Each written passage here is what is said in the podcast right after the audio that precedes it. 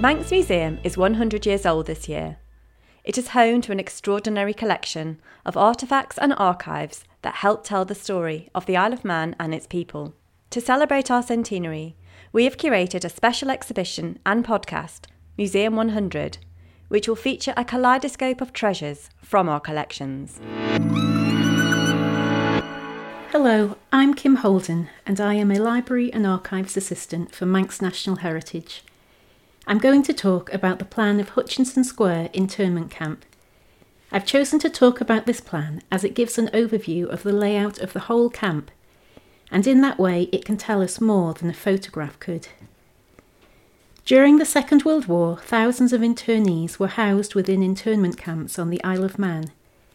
These internees were mainly Germans, Austrians, and Italians who were living in Britain, now classed as enemy aliens.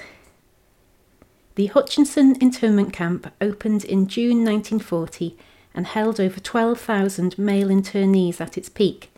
Most of the internees were German and Austrian, with a mix of other nationalities. It was one of the more well known internment camps due to the large number of academics, musicians, and artists who were held there. It was referred to as the University of the Isle of Man due to its educational activities, including lectures and workshops, alongside the camp's artistic output. The camp consisted of three rows of requisitioned boarding houses, two rows of houses either side of the Hutchinson Square Gardens, and a section of Ballaquayle Road, also known as Stanley View. This whole area was surrounded by barbed wire. We can see from the plan that the majority of the houses within the camp were used as internees' quarters.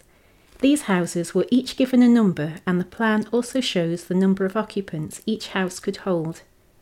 Other houses within the camp were used for providing various facilities for the internees, including hospitals, laundry, canteen, lecture room, camp father's office, post office, and shops.